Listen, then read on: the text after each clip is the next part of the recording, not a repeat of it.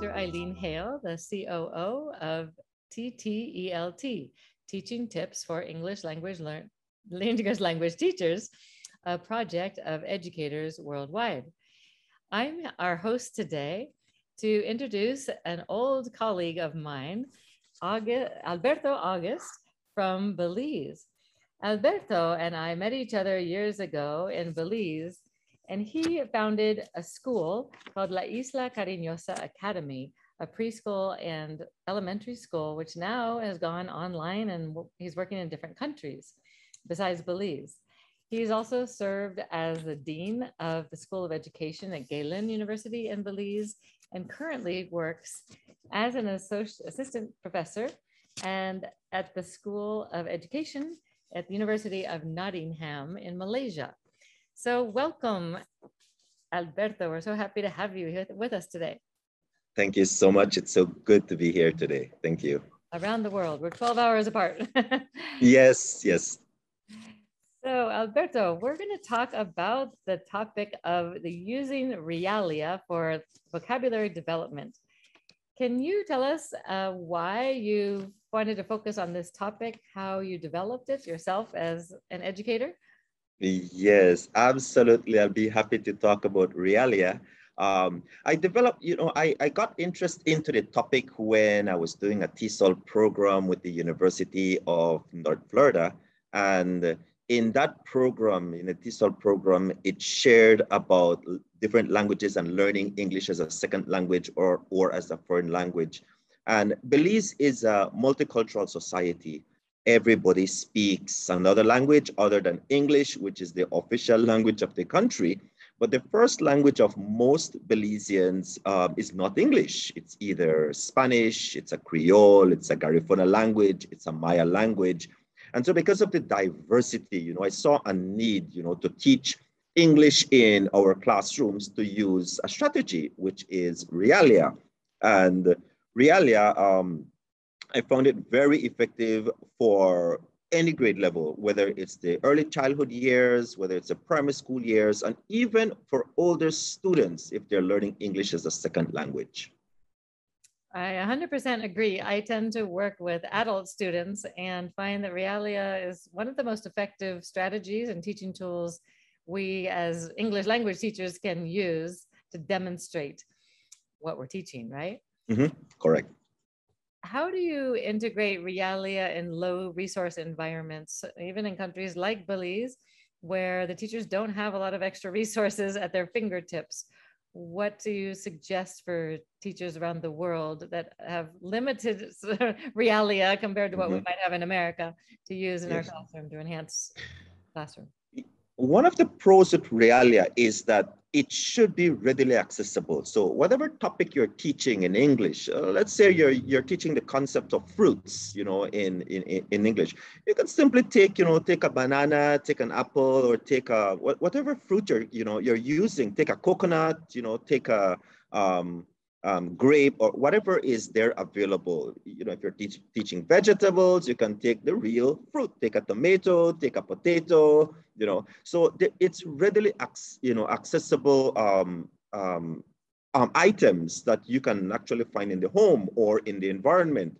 I'm thinking about teaching the parts of a plant. You know, we don't need to go and buy these sophisticated, you know, models of plants. You can actually use leaves from the environment, bring in a leaf, bring in a flower, bring in seeds, bring in um, a piece of a stem, you know, to teach these different concepts if you're thinking about teaching the body parts, you know, you can think about bringing a doll, just a simple doll to show them hand, the mano, you know, or in English, when they say mano, that's a hand. So you can teach them different parts. Of course, that's for the Spanish. Um, so you could use a doll to teach parts of the body. You could use for transportation. You could bring in different toys um, to, to teach. So these are readily available resources in the environment uh, and that's the pros that it is available in the environment, even probably in your home, you'll find a lot of these. It's, it's only thinking creatively on how can I bring it or how can I create, um, have it to bring into the classroom. Yeah, that's a great idea. I just did that with uh, my adult ESL class the other night. We made a little market and we brought all the old cartons from home the, the yes. carton and the egg carton and anything uh-huh. have and just bring the empty ones to class and make a make believe mm-hmm. store even with mm-hmm. money mm-hmm. it's really helpful to use money in the classroom how much things cost how much how many to practice those things in the real environment even for a cup mm-hmm. of coffee how much is the cup of coffee right um, what other examples have you used that you've like when have you done this over the years that have been most effective in terms of the types of realia, meaning like visuals, picture books, that kind of thing, as well as tangible items? Any other types of realia you'd like to suggest for our listeners? That have yeah, we, we could use newspapers, brochures, bring, you know, bring in these objects, newspapers, you could bring bro brochures, you know, um, what we love to do whenever we go places, for example, to different companies, uh, we could bring in their, their um, they have flyers that they use for advertising items. You could even bring these into the classrooms. Um, uh, walking around the environment, you could actually have what you call a physical, you know, um, if, if you live in a rural area, they could sit, you know, outside the school and they could observe the trees. You could teach them about, you know, um, and pointing these real objects out in the environment, pointing out a bicycle, pointing out a car. So take them out into the environment. Don't feel as if you're confined to the walls or, to four walls of a classroom um, using real objects. Now, one of the disadvantages is, um, is that you can't bring all real objects. Two disadvantages I see in teaching English to, um, to, to, um, to, to, students is that you can't bring all of these real objects in the classroom. Okay, there are many of them that you cannot bring. For example, you cannot bring the moon, but you, could, you cannot bring the sun, but you could bring models of these, you know. When you're looking at, for example, if you want to teach about body system, it's difficult to get a heart, you know, to bring a real heart, but maybe a model can suffice. That's one of the disadvantage in that you can't bring everything. Um, one of the uh, one of the cons also is that it lends itself more to nouns, see, more to tangible tangible objects. But there are other components of learning, of course, you know, um, English, grammar, and um, adjectives. For example, adjectives, adverbs. You know, how do we get those in there? And there might not be real objects to, you know, to bring across these concepts. But for all the nouns, for the nouns you could think about, you could be very creative in terms of bringing models and bringing pictures if you can, um, where these real objects cannot, you know, um, do not exist.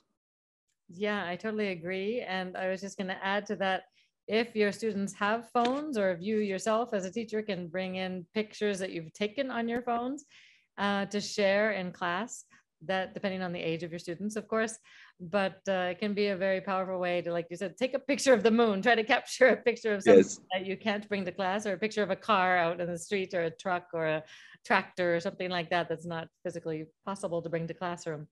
Um, and or have students draw pictures of what they think it is and even compare their pictures what's their image of a tractor and what is you know mm-hmm.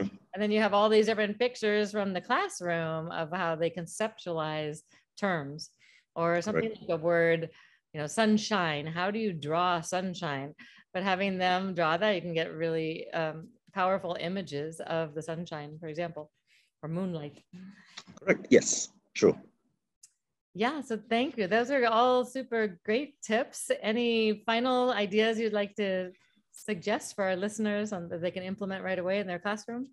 Yes, sure. One, one thing that um, I, I noticed with teachers, you know, we think that we need to bring in all the resources. I like to I like to empower the students and ask them, you know, we could ask the students to bring in. So don't think that you need to bring everything. Explore the possibilities of your students, as you suggested just a while ago. Let them take pictures of these real objects in the environment and let them bring it in. So teachers don't feel as if you must bring in all these realia. You need to go to the market and buy a whole bunch of um, whatever you want to use. No, ask them, you know, suggest, you know, each child bringing in a real object. You have 20 students in a classroom, 25 students in a classroom, then it you have more real objects, you know, to work with.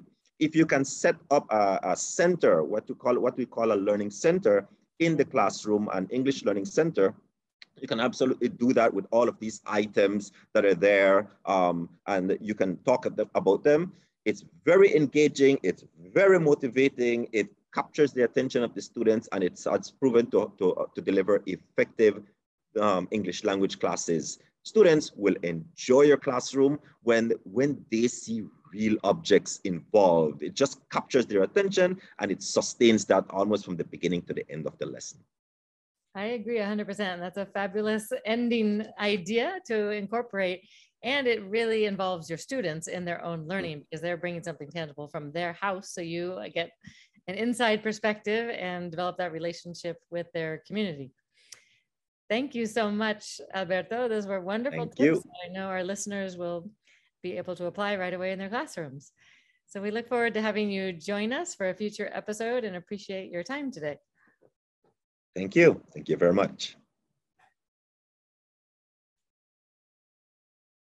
Hello, I'm Dr. Eileen Hale, the COO of TTELT, Teaching Tips for English Language Teachers, a project of educators worldwide.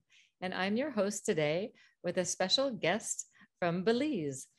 Alberto August is going to be talking to us today about the buddy system. What does that mean? You'll hear in just a minute. But a quick background of Alberto he was born and raised in Belize and he founded La Isla English Academy as a preschool and elementary school called La Isla Cariñosa that serves in Belize, in an island where it started in Caye Caulker. And he has also served as the dean of the graduate school Galen University in Belize and currently works as an assistant professor at the University of Nottingham in Malaysia. So welcome, Alberto. We're so happy to have you here with us today. Well, thank you so much. Thank you very much. It's good to be here. I'm looking forward to a quick talk. Yes, thank you for your time. So can you explain to our audience, what do you mean by the buddy system?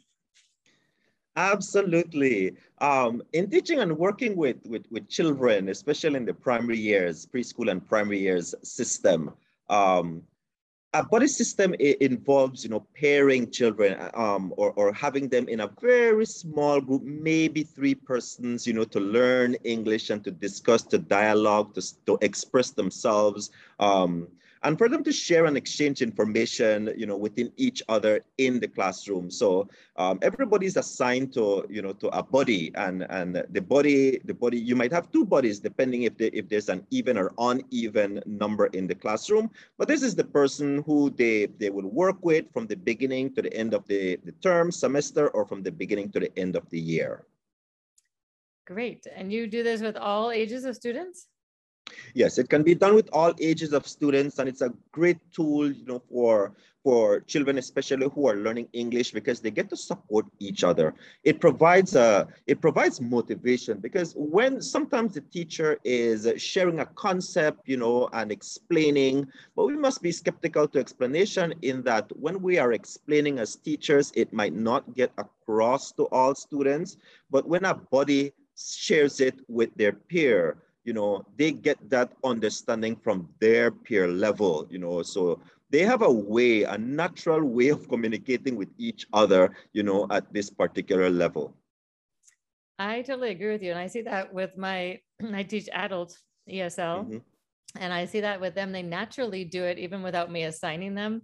But I've yes. noticed it's really nice to have one student who understands a little more quickly than the other. They explain it to the other person. And as you and I both know through education, you know, you really learn a concept when you have to teach it to somebody else. So it mm-hmm. empowers mm-hmm. the buddies to become teachers themselves, the process right. and demonstrate their knowledge. It also serves in that capacity as an informal assessment, you know, for you as a teacher to go around to see who really gets it as they explain to each other, right? Right, correct do you facilitate class time for them to work as buddies? Like you teach a concept, a topic, and then say, time to buddy up and make sure your buddy understands, or how do you implement it in the classroom? Yes, absolutely. There is actually a time when we ask, you know, they, they all know their bodies. They're, they're very familiar with their body in the system. Um, and but do we do allow class time when needed, if needed, you know, depending on the depending on the, the class content, depending on the need. Um, it's not every time that they'll need, of course, sometimes you'll have a, a short bit of what we call whole class. Then of course you can go into their body system. And you also want to, to think about um, combining pairs, which is putting two bodies together, you know, two, two pairs of bodies together, you know, it, it expands the dialogue, you know, and it just enriches the, the, the, the conversation, the expression coming out from the students. Um, what I found out in the past, you know, I remember receiving this student from Cuba. He was very fresh into the English classroom and had no knowledge of, of, of um, speaking English. And the mother was very concerned, you know, and of course we were too, whether he was going to learn the English language. Um, and we paired him up with one, two buddies, you know, and throughout, you know, full support from everybody. And that's what I like about the buddy system because they're peers, you know, they tend to support each other a lot, you know, in helping this particular student from Cuba to learn the English language. After a year and a half, this student who was actually had a very good command of the English language um, in, in Belize in, my, in the classroom. Um, after two years, this child was one of the best expressive person with the English language coming from Cuba, and he's actually started to help us to teach Spanish in the classroom. So, you know, we also empowered him to say, hey, you know Spanish, you can help can help the English speaking students, you know, and, and the English students will actually help him and or helped him to speak the English language. It was an excellent experience that we had with that student from Cuba. That's fantastic. A great example. Just a couple quick uh, technical questions do you assign the buddies at like the very beginning of each term?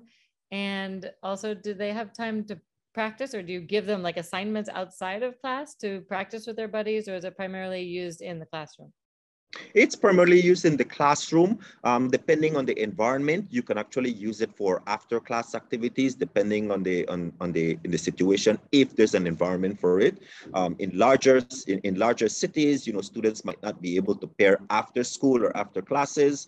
Um, and so we normally, because we are from a very small island, we actually use it in the classroom and outside the classroom because the island is very small. And so they could actually go and body up at the at the library, which is nearby, um, or at the park, which is nearby. So we do encourage them, but that's because we have a smaller environment. I think it would be difficult, more difficult in a larger city environment if that's the environment you're in.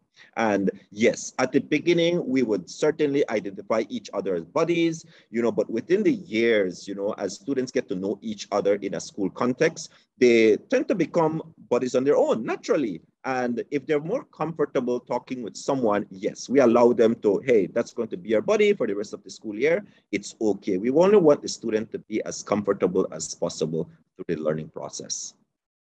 Fantastic. This is a great idea. So thank you so much for your time and sharing it with us. Any final ideas, thoughts before we wrap up today's time? Yes. Just finally, yes. Um, really consider the body system you know instead of keeping students in isolation it's very good when they're socializing you know when they're building that vocabulary within them when they exchange it's a, it, serves as a great form of motivation for these students you know because they can they can relate to each other at that level. Sometimes as adults it's very difficult for us to relate as, although we do our best as teachers but yeah with, with them naturally translanguaging is very, you know, you can see that across, you know, exchanging different languages, you know, from English to Spanish or another language that you may, that they may use. But it's a very effective way and highly motivating for students in the classroom. I really like that idea and agree with you 100%. So I want to encourage our teachers to try it out and give us your feedback. We'd love to hear how it works in your classes. I, for one, can testify that it works very effectively. I just want to iterate, and you might give any other suggestions on how you do it. We've mentioned just giving time, like say you teach the present perfect tense and you present it on the board or whatever with your examples, and then say, okay, buddies, give to you know exchange ideas of using the mm-hmm. present perfect tense, but having each other use it in your buddy teams, if you will, during the class time. Unless you want to present another example, that's just one example that came to my mind of how to utilize it in the classroom. Yes. Yes. Another um, another example is if you're teaching um, if you're teaching in the English language, um, I don't know, reading a paragraph or or um, if verbs, you know, um, doing actions with each other. You know, students like to get up, they do actions. If you're teaching verbs, you know, you can buddy up and okay, find four verbs or, or you know four actions that you could do with each other. You call the action, the student can um, the student does the action in English um, and you transfer that so they can exchange, you know, um, in teaching the concept of verb. Reading, it's a great for reading, you know, and understanding comprehension. Um, having one student reading a paragraph and they, interpret what that means in the English language. Mm-hmm. That's a great one. And of course, that made me think of writing. Do you do peer yes. editing with your buddy system as Absolutely. well? Absolutely. writing skills? Mm-hmm yeah, that's a great way to have them read each other's papers and see if they can find the mistakes, if you will, or correct each other's papers, just as an encouragement for one another and teaching each other. Great. Well, thank you so much, Alberto. This has been very insightful for our, audience, I think, and for all of us to realize how we can help our learners become teachers and encourage each other in their academic pursuits and mm-hmm. increasing their educational skills, especially in English. Yes. Thank you for your time today, Alberto. We hope to see you again. And it was good to be here. Thank you so very much for the invitation. It was quite a pleasure being here. Thank you very much. We will be taking a break for the month of December, but please take this time to look at our prior episodes on ttelt.org. There's lots of great teaching tips for you to review during this break season. And please join us again in January 2023 for lots of great new teaching tips. Thank you for all of your support from the TTELT team. We'll see you in January 2023.